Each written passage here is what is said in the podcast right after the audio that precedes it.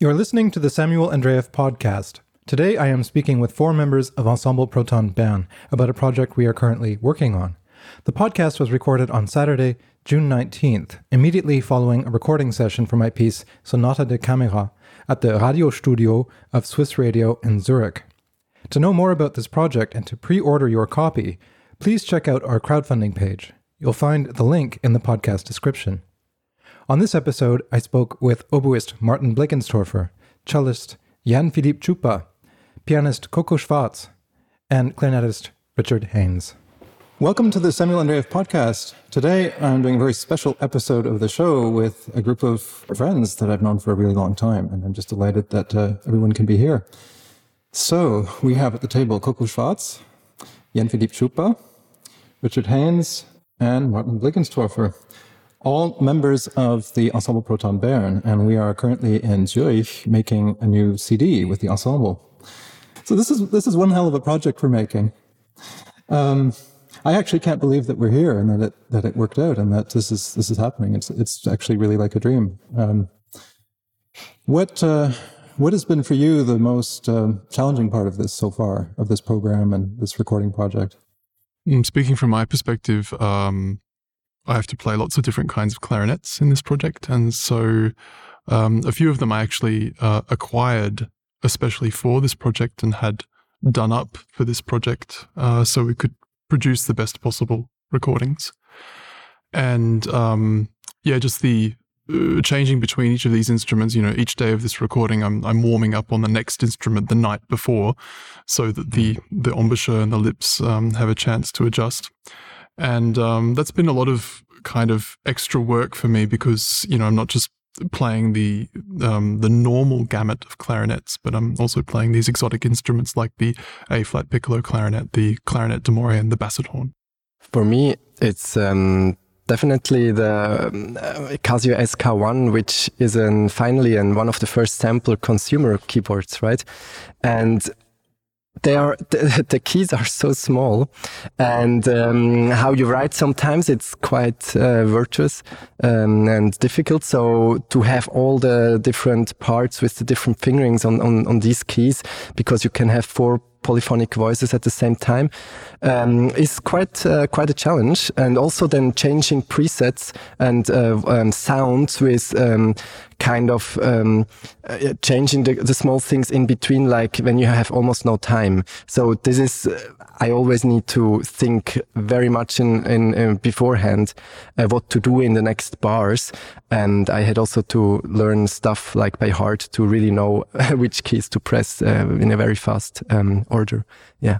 Yeah, it's complicated because it, it's uh, you have to control five parameters when you're playing the, the SK1. Um, it's actually given me an insight into what it's like to play synthesizers also, as opposed to the standard concert piano. Uh, you have to control a lot more parameters in a sense. Now, on, on, one level, you have less control over the sound in terms of the touch, but um, but at the same time with the pedal and uh, and the different um, envelope changes and the different things you have to do on the instrument, it, it actually is quite subtle. And uh, but you play it so beautifully. I mean, you've done an amazing job with the with the Casio. And actually, one of the things I I had hoped when I wrote verifications, verification, was that um, it would be possible to treat something like the Casio SK1 as though it were a serious instrument on the same level as the grand piano. And I think you've brought out that quality. You've brought out this amazing subtlety um, on an instrument that wasn't really invented to be subtle. What I really like, I mean, we played it already back in 2012, something like this, in the beginning, when you after composing it, and um, back then we didn't have a volume pedal, and um, it's a huge difference now. I think it's much more actually um, organic in some ways. It's more human uh, with the sounds and uh, how you can also integrate the sounds and mix it with all the, the string instruments and um, and um, yeah, um, how it's called uh, the wind instruments. the wind instruments. Sorry, yeah. yes. What are the what are the differences for all of you between the recording project that we're doing now and the one we did at Radio France? we did moving. This was what six, seven years ago. Yeah, it seems like a lifetime ago. What's changed since then for the ensemble, you guys personally? Mm-hmm. I think back in 2015, uh, some of us were still relatively new to the ensemble. Um, I came on the scene about 2013. Jan-Filip as well, I believe. And so um, the the sort of the coming together of everybody in the ensemble sort of was was only just getting going at that time, and um, the pieces that we recorded back then, um, La Ponte du Profil and uh, Le Concert de la Semaine, or how, what's it called again? Ah, long Apropos. It's a long time. Apropos, Apropos, you can go. Yeah. Apropos du concert de la semaine dernière. That's the one. Yeah, they're, they're not pieces that were written for the the core Proton lineup. So um, you know, it was it was still very much in a way kind of an, uh, the feeling of an ad hoc ensemble. But now the ensemble's been together for such a long time in in um, a constant kind of lineup of these eight players that we we have this feeling of yes, we are Ensemble Proton. We play like this. This is how it works, and um, the all the pieces on this CD are, um, of course, not for the core lineup specifically, but most of the people in the ensemble are playing these pieces as well. So it feels much less like like this ad hoc ensemble experience, and much more like Ensemble Proton is playing Samuel Andreyev's music. For me, it's interesting to see your development, Samuel. Um, just the first CD was just sort of my first encounter with you, and now we had like this distance in our development, but also in yours. And it's uh, incredible to see what how you changed or your writing has changed since that time. And even clearer, it becomes because we have also pieces like from 2012 on this new CD that will um, come up come out now, and there you really see the different phases of your life, or basically of, of your approach, and um, that's what I enjoy a lot like having a real insight now. Whereas mm. the six or seven years ago, it was just a, like a, like a picture. And now we have a real three dimensional feeling for your music, I feel. Yeah, definitely. Definitely. I mean, the, the last CD had some really early things on it. And we did PLP. I remember that piece. That's moving was an early piece as well. It was, yeah. But PLP was like you were around what twenty or something. Twenty-two. Twenty-two or so. I mean, that's a, a, huge difference. It's almost two decades, right? Yeah. so it's amazing. like a piece for two pianos and a lupophone. What, you have to explain what a lupophone is. A loop, lupophone, yeah. Actually, it's, it's funny. We, we assume that everybody it's knows. now now to talk about the lupophone since in in this uh, production I, I, play all the other oboes from piccolo like uh, piccolo oboe, oboe, oboe English horn. The lupophone would be the bass oboe. Uh, so that was for the last CD production. Um, and yeah, it's a newly developed developed um, bass oboe. Came out in 2010. And I'm a lucky player of the first model that uh, was uh, um, yeah you could buy.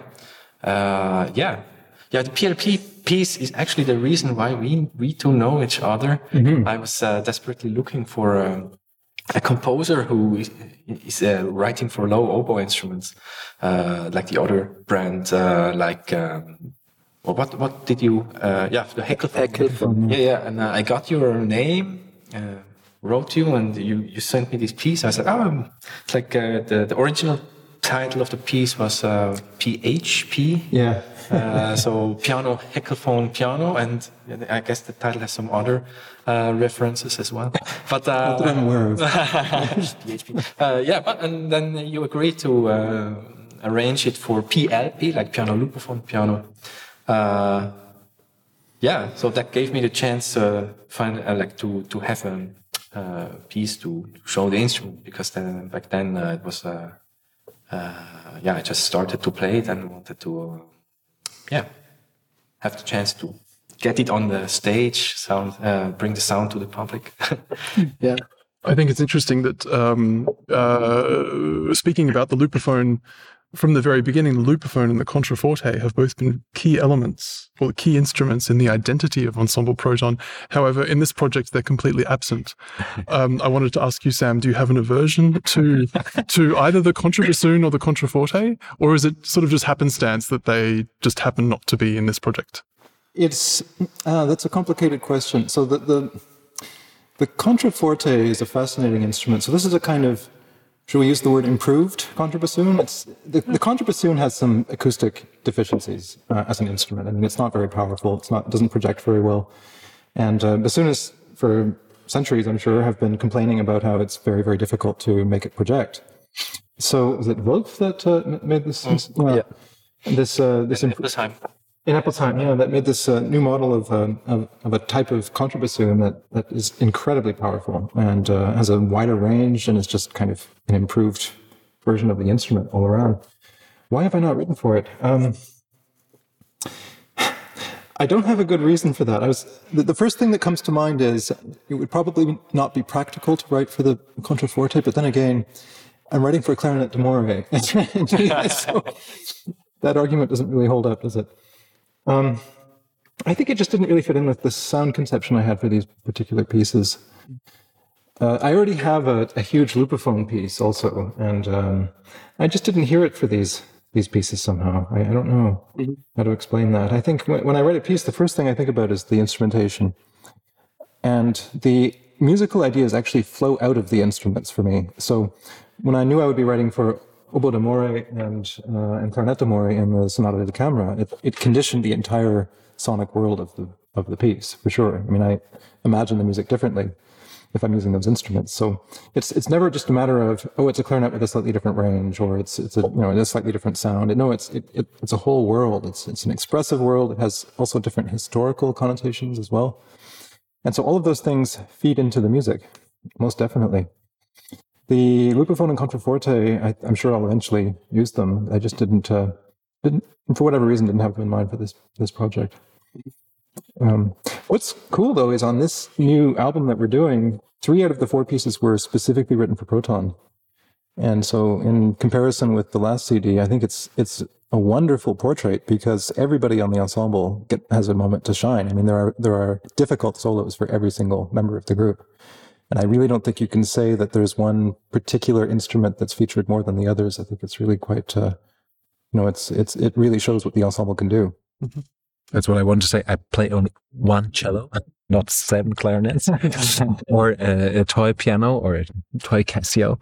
Uh, but still, I even on the cello, uh, I find your writing very um, utopic, as utopic as on the Casio in a way.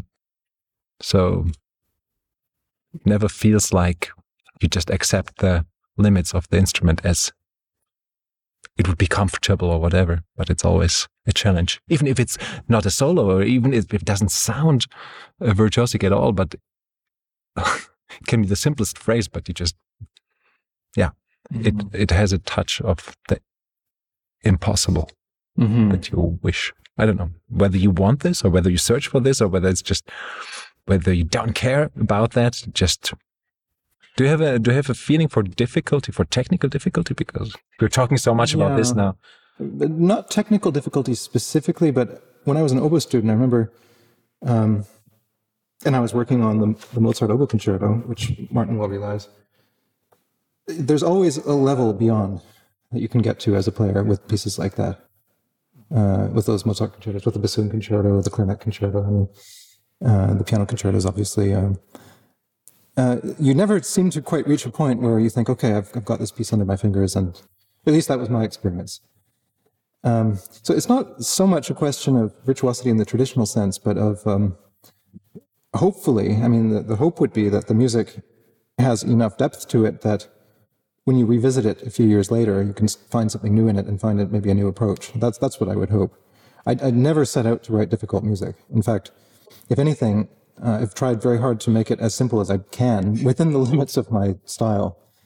I think if you compare these new pieces with some of the things on the CD, which were sometimes, I think, needlessly difficult, I hope that the difficulty is a little bit more directly connected to the musicality and not so much a result of, uh, let's say, errors in calibration, where it, it, it could have been written in a way that would have facilitated things.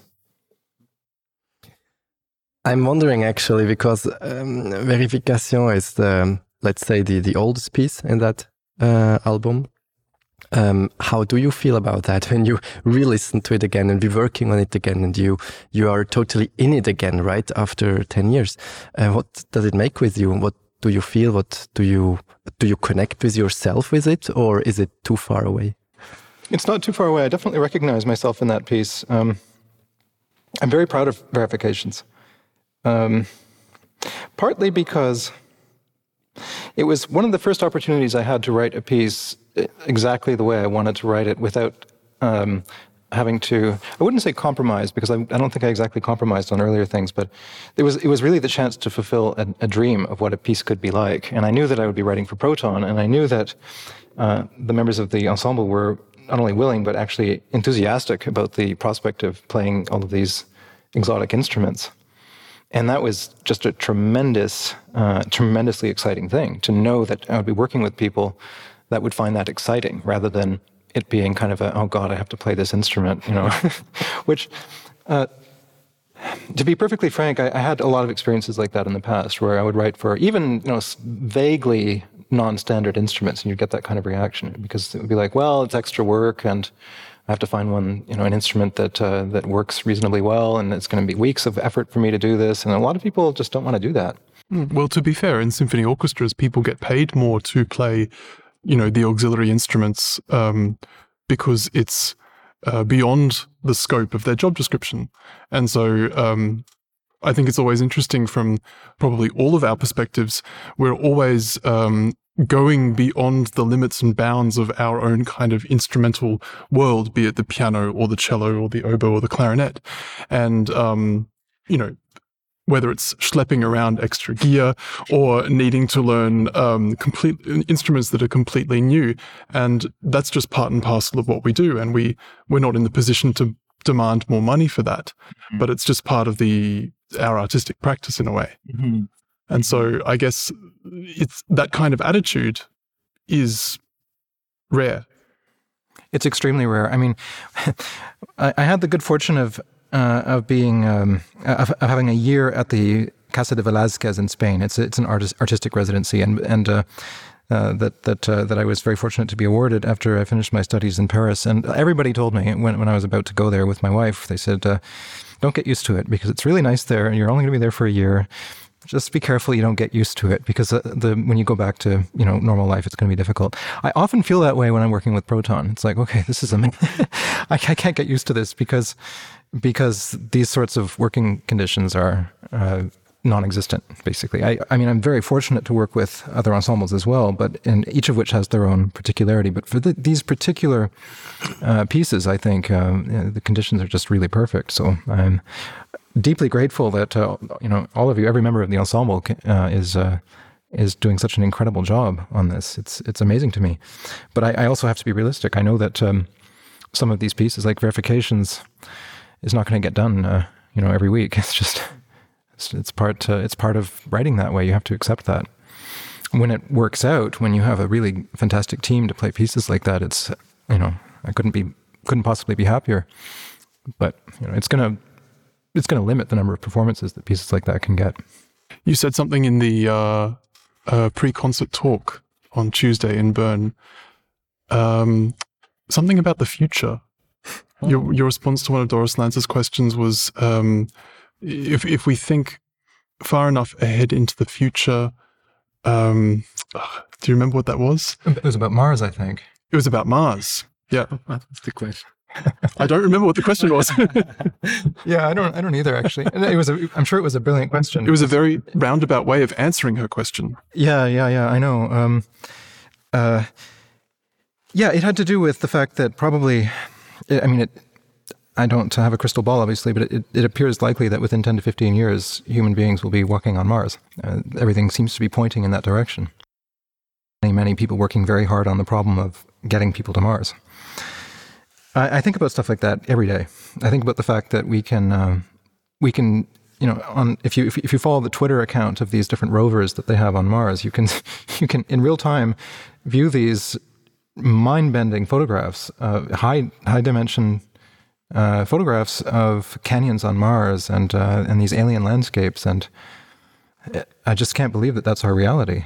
I absolutely can't believe it. And, and as an artist, that um, that makes me think very carefully about, you know, what is our response to something like that, to living in this kind of a reality where something that's 100 million kilometers away is now within our reach. If you take the the approach that I'm going to, I'm going to do things that I already know work and that I already know can be done and can be done reasonably well in a reasonable time frame, then you end up making very conservative choices about what you're going to do. when you take the possibility of failure out of the equation, you're left with nothing but conservative choices. So all of my pieces are designed in such a way that they could fail. Uh, they could f- fail artistically. They could be impossible to bring off. They could be impossible to play. And I have to accept that possibility. So I think part of it is um, making a slightly different calculation, you know, trying to do things that very well could not work out, but then using that as kind of additional leverage to do things that would be impossible otherwise. And when it, when it does work, then it's just amazing. I think a similar thing goes for the um, the, the, the attitude to to instruments these days because. Uh, thanks to the way the, the music world works now, the um, the sort of the streamlining and the perf- perf- perfectionism uh, when it comes to making, I'm going to talk about wind instruments, is that okay, we're going to put all our money and all of our research into making the best possible B flat A bass and E flat clarinets because they're the instruments that will, people will buy in order to get secure jobs in orchestras, and so that means that very very little research and money goes into making other instruments which may be just as interesting or if not more interesting. Um, and that's i think that's where this kind of um, risk versus success calculation comes into play that you can um, you can take these wonderfully exotic instruments and um, have incredible musical results and um, you're taking a risk as a composer by actually writing for them but at the end of the day it's um, it, it's enriching the music world, it's enriching your own work, and it's enriching the, the work of uh, the musicians that surround you. And those are the musicians, obviously, that are investing their time and playing your music.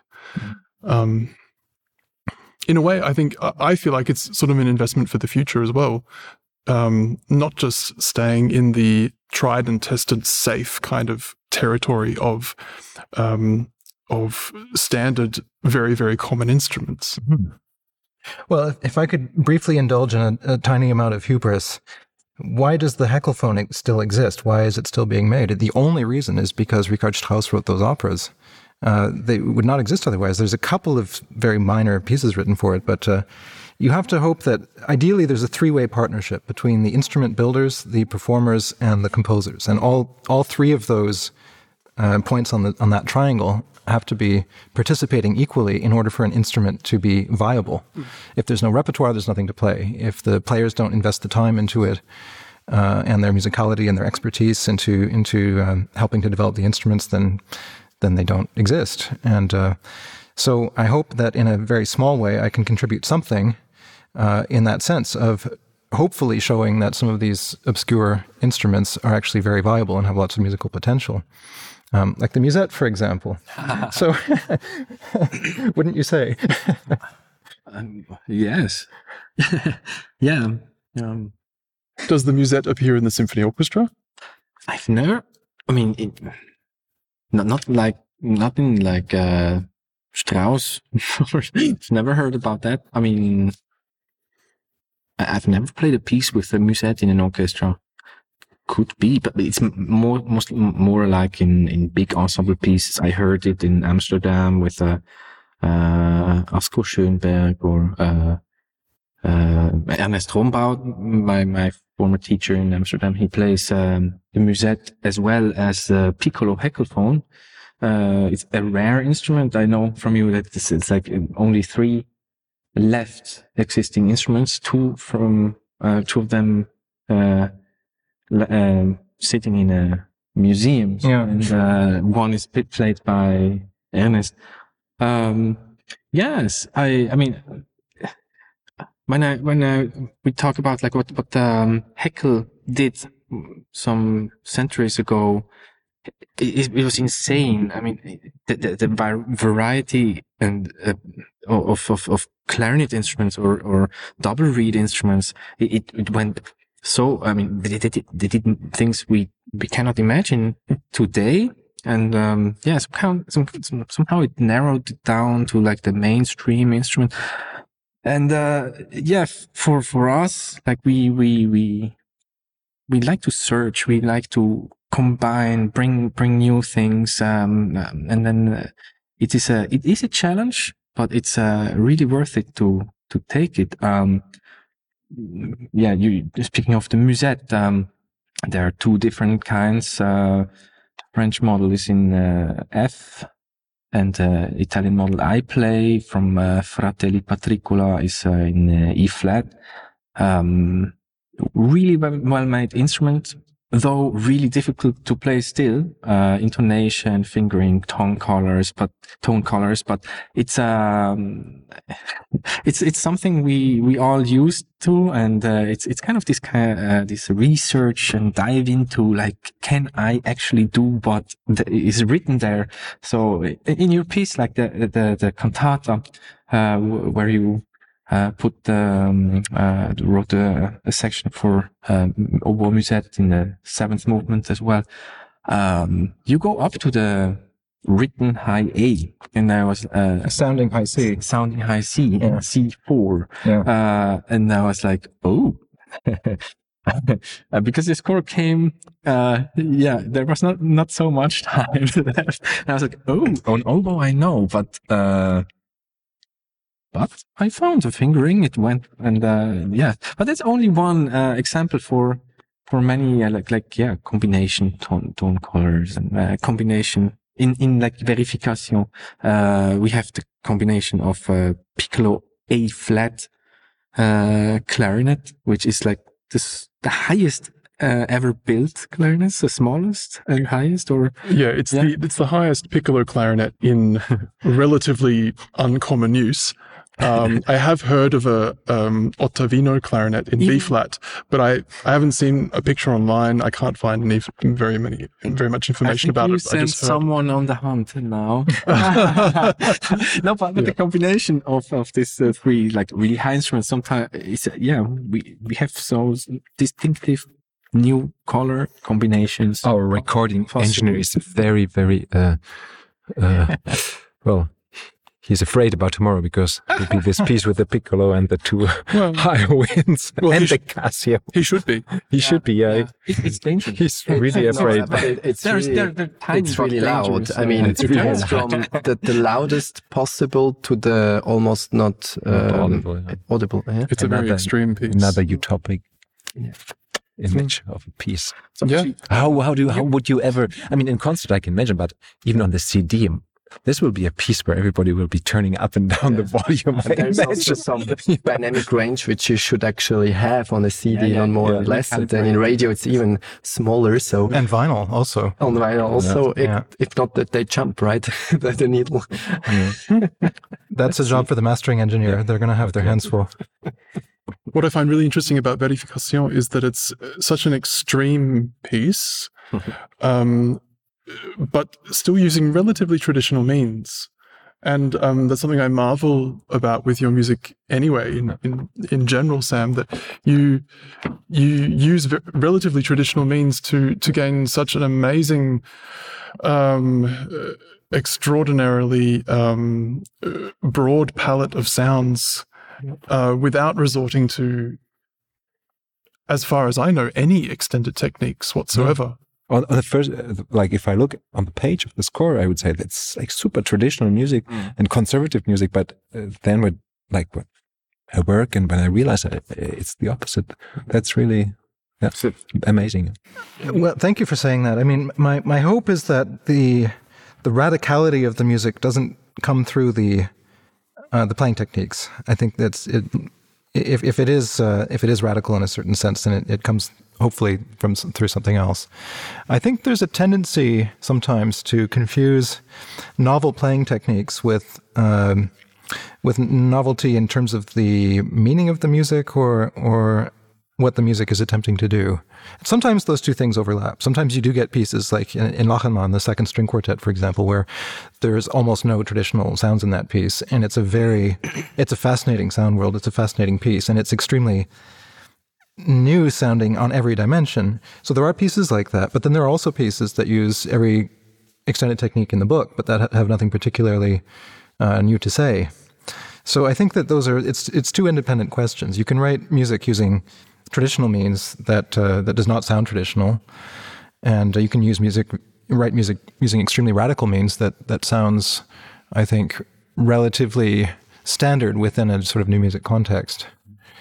So, but uh, there again, I, I, have to point out the, the, the difference, though. Like the the the work that you've all done um, since the premiere of verifications is, is just mind blowing because it sounds like a piece of music now. I mean, it did then too, but there were so many technical challenges involved in playing verifications when we did it the first time. It was crazy. Like the intonation between the wind instruments, for example. And now it's like, I was amazed when we rehearsed it with Luigi. Like, that wasn't even an issue. You know, st- stuff that we had to actually work note by note by note 10 years ago. And now we can actually focus on playing the music. It's amazing. So, we should mention we're working with a new conductor on this project, or at least new for, for Proton. Uh, Jan-Filip, how's your experience been working with Luigi so far? Yeah, I, I like really what he's very proud of is his not like mathematical approach to music, to contemporary music. So that's like his belief, I would say, that he believes that contemporary music should not be played square and mathematically precise, but always from musical phrases in the horizontal line. That's his, basically, that's his primary belief. And uh, I found this really um, convincing and relatively uh, uncommon for contemporary mm. music conductors. That's true, frankly, because very often we measure the quality of a conductor in how uh, clear, precise, stable, um, also elegant uh, uh, she or he can conduct. But this quality of phrasing and colors and so uh, comes short sometimes because of the complexities of contemporary music.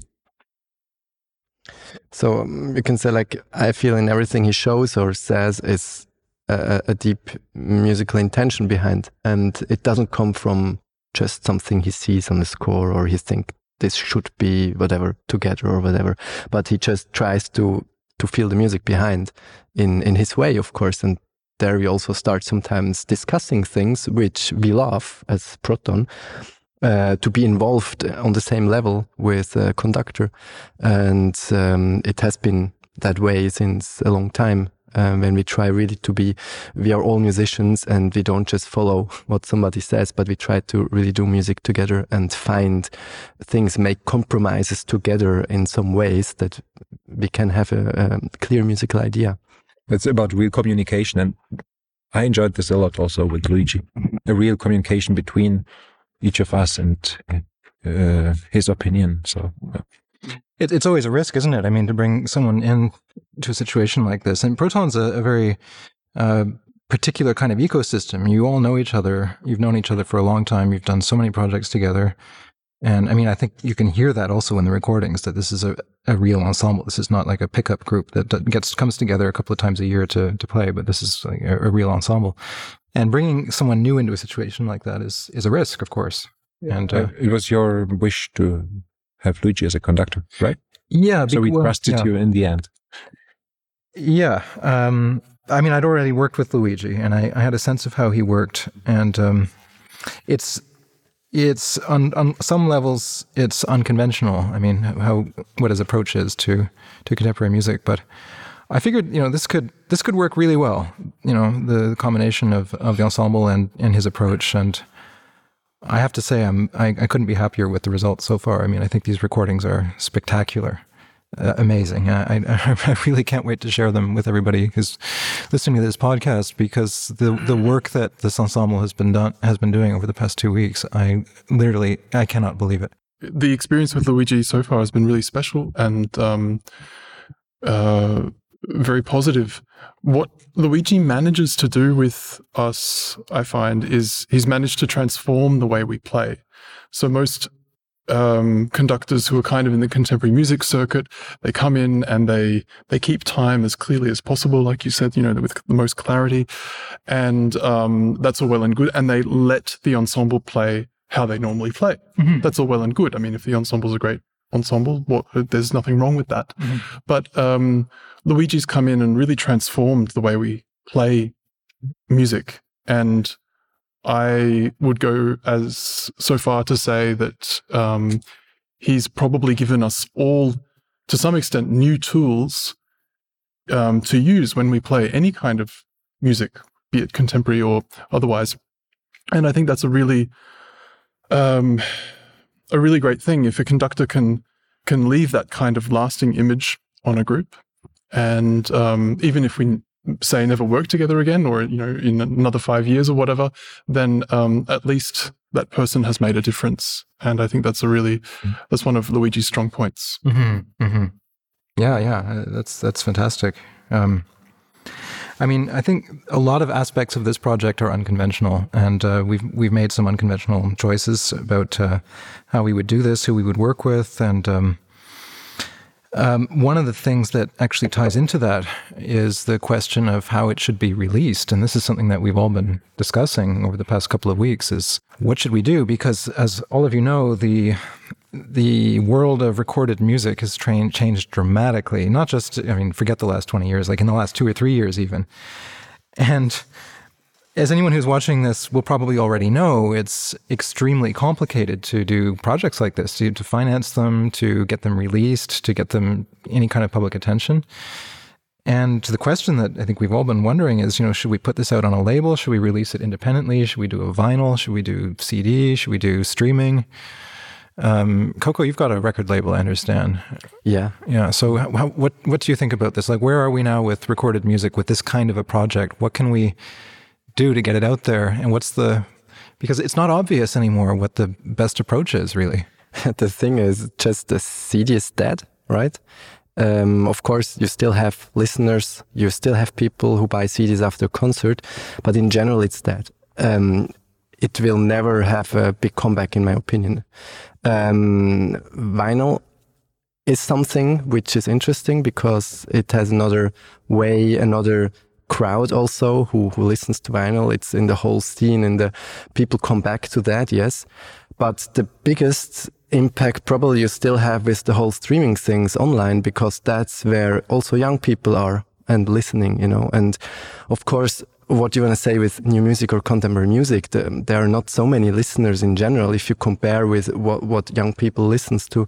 So my question is always how to get to people who perhaps even wouldn't listen in the first place to things like this. So where where to to catch attention or even have um, people be interested in things they don't even know that it exists, you know, because. Um, already when you see how many people come to concerts, it's so small percentage uh, in contemporary music, and then in listening, it's it's probably the same. Um, so I still think there are ways of dealing with it, but mainly, yeah, it happens online and it happens perhaps still with vinyl, vinyl, right? Um, in some ways, but I wouldn't know about uh, contemporary scene and vinyl much. Mm -hmm. So That's the other point, right? so the kind of music is maybe uh, I did two or three vinyl releases in the last two years. Oh, really? But uh, it's always different kind of music. Uh, so I would say this this dynamic uh, range that your music has and the quality for my taste needs something really like high fidelity so like certainly a digital format and maybe something even beyond CD quality, or I don't know. Mm-hmm. That, that's my personal mm-hmm. feeling. That's what I also think. Like nowadays, you have many platforms where people really go because the quality is much better than a CD. And mm-hmm. I think nowadays to make only the quality of a CD is not worth. Mm-hmm. Like it should be higher because they're audiophile people and they are interested in recordings like that because um, I mean, we have an amazing sound engineer, and to put that on on a disc, I mean, it's it's an an product on its own, right? Like it's an art on its own. So if somebody really is into that and can listen it with proper like gear, um, th- that's amazing. How do you like to listen to music? Um, myself, actually, I I don't listen much to music because I play so much. I, I rather produce um, in different fields like electronic and also classical, of course. But that's when I listen. So I listen when I create, um, and I don't go so much like taking time on my own to just listen. That's quite rarely actually. but if I do, then I really have. I mean, I have the Stax uh, headphones, which are really cool. Like, um, I have other kind of, um, you know, in the studio with monitors and stuff like that, which I love to sit and listen. So, mm-hmm. Yeah. Yeah, I mean, the question for me is, um, what would be the ideal format for a release like this? I mean, I love the idea of, of doing vinyl, and that's something that I'm thinking about very carefully. And what we could do, in fact, is a um, is a is a double release, vinyl and CD. Streaming, I'm not completely convinced about. I have to say, because for me as a as a composer, I'm very aware of the problems with that uh, The- the- approach. the I mean, copywriting uh, and, copyright is an issue. The fact that it's impossible, it's basically impossible to monetize. Mhm. That's a huge problem. It's not something that you can sweep under the rug. I mean, it, it, it's it's a it's a very big problem because if recordings are impossible to monetize, then we can't make recordings. I mean, the whole thing is just going to collapse. So vinyl is one possible solution to that because the vinyl industry is huge now. I mean, in comparison to where it was even a couple of years ago, it's now a two billion euro industry in Europe alone, which is gigantic. It's much bigger than the CD market. so that's kind of interesting. Um, so I'd really like to do a vinyl release for this. We'll see. We're we're looking at some different uh, I mean, that would be amazing. I would be happy to have that on vinyl. But I still, I mean, perhaps you know more about um, actu- an, an actual like audience on the vinyl uh, with this kind of music because I know a lot of like other kind of music, you know, experimental, electronic, uh, the whole techno thing. I mean, uh, DJ stuff. It's it's amazing, uh, and I'm not sure if what you just said that the huge market is rather in that um, direction. you know, it's not my huge market, but it's a huge market. yeah, I, I think that it would it would definitely be a risk because it this is not the sort of music that typically gets released on vinyl. So it would be again, it would be it would be a risk and it would be an unusual approach to take. But I think it's a risk that could possibly that could possibly work out. Mm, that's And, probably exactly know- why you need to do it. Yeah, I, I think so. I think so. I mean, we can also do a CD. And the album booklet is uh, it can be really big. Yeah. You know, you've got a lot more room than a than a than a CD booklet. And another small thing, I don't have a CD player anymore, so I wouldn't be able to listen to that on CDs. Yeah, I know, I know, I know. A lot of people don't have CDs, uh, CD players. It's not that everybody has a, vi- uh, a turntable either, but I don't know what to do. I can't wait for the moment I put the first Proton vinyl on my turntable. Yeah, I, in my home it's the same. I have a turntable and no CD dock anymore. So, yeah, CDs are, are yeah, it's kind of nice giveaway. I Uh, enjoy CDs still. You have But I'm old player. fashioned. Yeah. I wouldn't. I would like to. What will I do with all my CDs? No, I need a CD player. Even if it's not so many, but they're so dear to me, and Mhm. I just need the. Sometimes I just want this particular thing. Of course, I could find it online probably, but Like it's just Yeah. parts of my life on these CDs. so that's why I give know. away my my CDs of my of my youth. Exactly. Yeah. yeah, that they're still. Yeah. Well.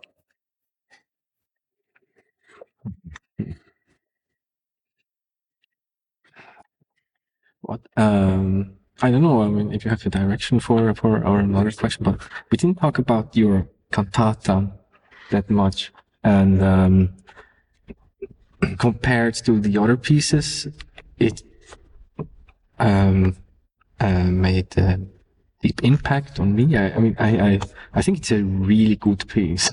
um, I, I don't have a question about it, but um, um, how do you think? Like, um, yeah, I mean, compared to the uh, Sonata da Camera, you wrote like on the body, proton body, like uh, like instrumentation, and then with this uh, Sonata da Camera, you uh, chose uh, to include um, two more instruments, like the mandolin and the viola, as well as a soprano uh, that sings um, the text. Um, I mean, the cantata has the extra instruments.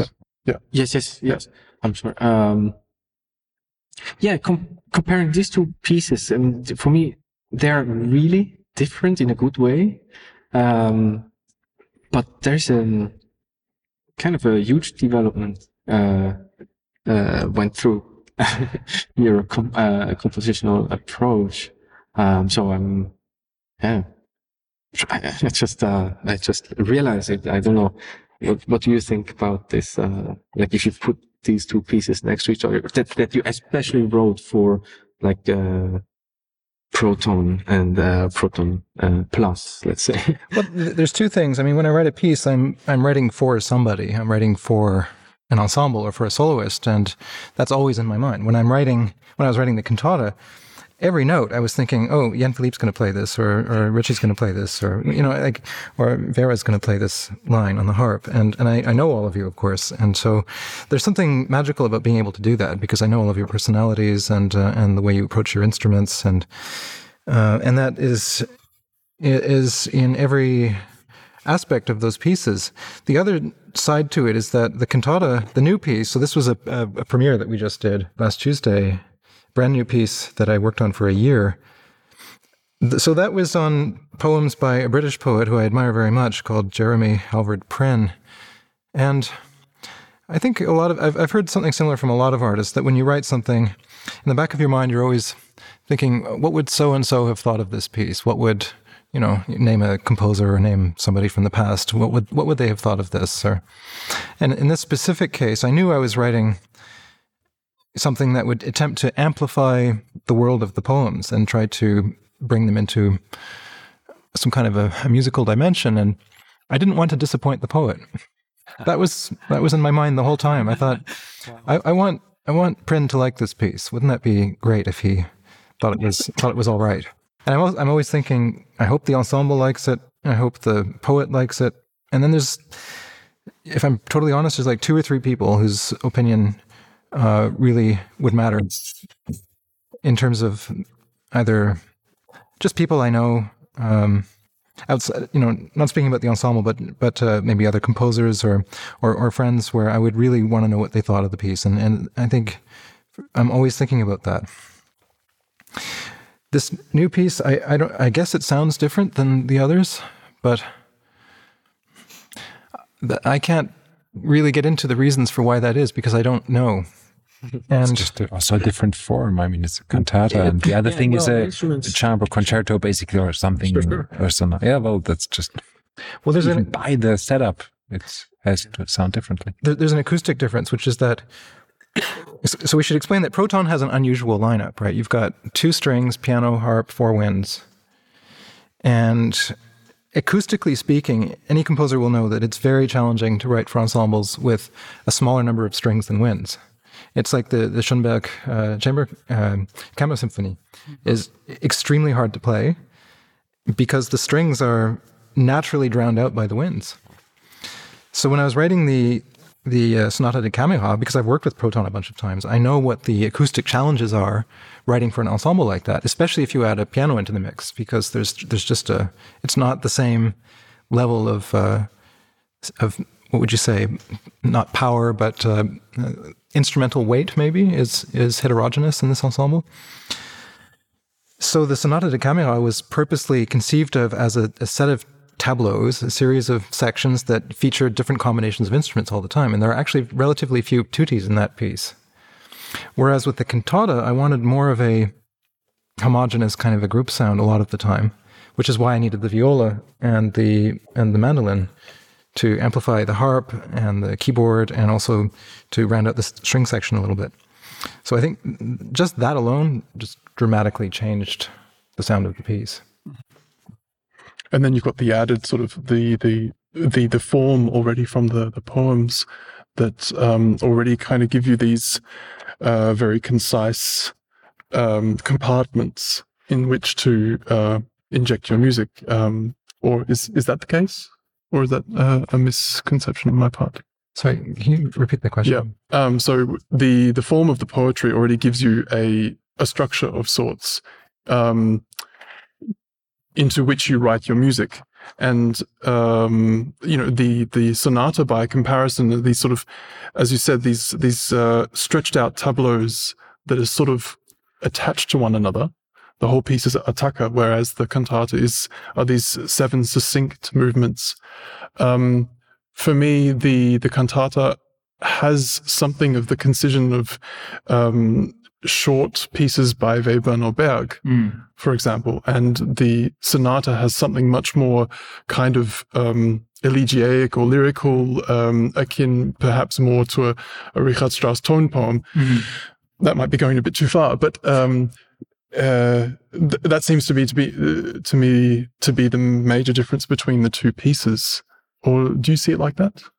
Yeah, well, the, the time frame is vastly different in the two pieces for Mm. sure. And uh, I think with Martin, we were saying um, with the Sonata da Camera that we would do a long piece or we would do a, big piece for Proton. And uh, so I had to think of that piece in a totally different way than how I normally write because I wanted it to be a one movement span of at least 20, 25 minutes. So, so I had more room to stretch out in that piece and, and try out different combinations. And uh, whereas the cantata is very is very each movement I think is very very focused, and each movement also tries to be its own world. And that's the reflection of the poems because it was very it's just a very intuitive thing. I would read the poems and uh, get these flashes, uh, these ideas of what a musical amplification of those poems might sound like. So it, it really does come from that. But one of the things I've tried to do generally is to make it so that each piece is, is its own world, and that's uh, there's a quote by Mahler who said that a symphony is a world. A symphony is a is a whole world, and a, a piece can be a world too, and it can be a unique world. It can be populated with musical ideas that um, only are found in that particular combination, in that particular expressive world, in that in that piece. That's my greatest joy in composing is to try to create a new world. So, which also has the side effect of slowing my production down. Because- so I don't I don't write tons of pieces these days, but So God needed seven days. How long do you need for one world? lately it seems like I need about six months to a year. Yeah, which I can't, I can't even believe that saying it. It seems like a crazy amount of time, but that's what it takes. Okay, well maybe we should wrap this up. But um, Thanks for the talk, Sam. yeah, thanks for agreeing to do this, and looking forward to tomorrow verifications. Last day. Yeah. It was a long, long, like Project. rehearsals, concert, four days in the studio. Yeah, it's been It's yeah, it's been, been quite a long run. Yeah, Tough. but um, it's it's also been great because the Yeah. music's really good, Yeah. and um, it's just been you know on the one side it's a joy to play the music, but on the other hand, you know you really want to do a good job. It's lots of work. You have to be prepared and stuff. So um, yeah, but I think it's the right kind of balance between um, the musical reward and the musical work you put into it. So. Okay, great.